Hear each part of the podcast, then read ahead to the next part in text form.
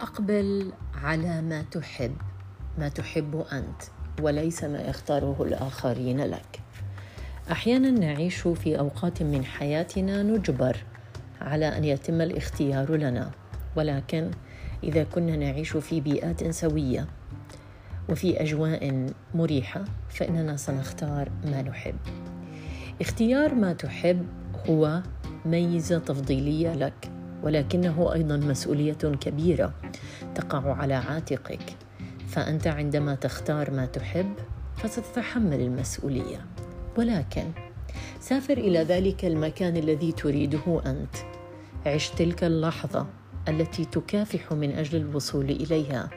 اختار ذلك المساق الذي يجعلك سعيدا على الرغم أن الكل يقول لك أنك لن تعمل في هذا التخصص عندما تنتهي. أقبل على الحياة بنظارتك أنت وليس بنظارات الآخرين.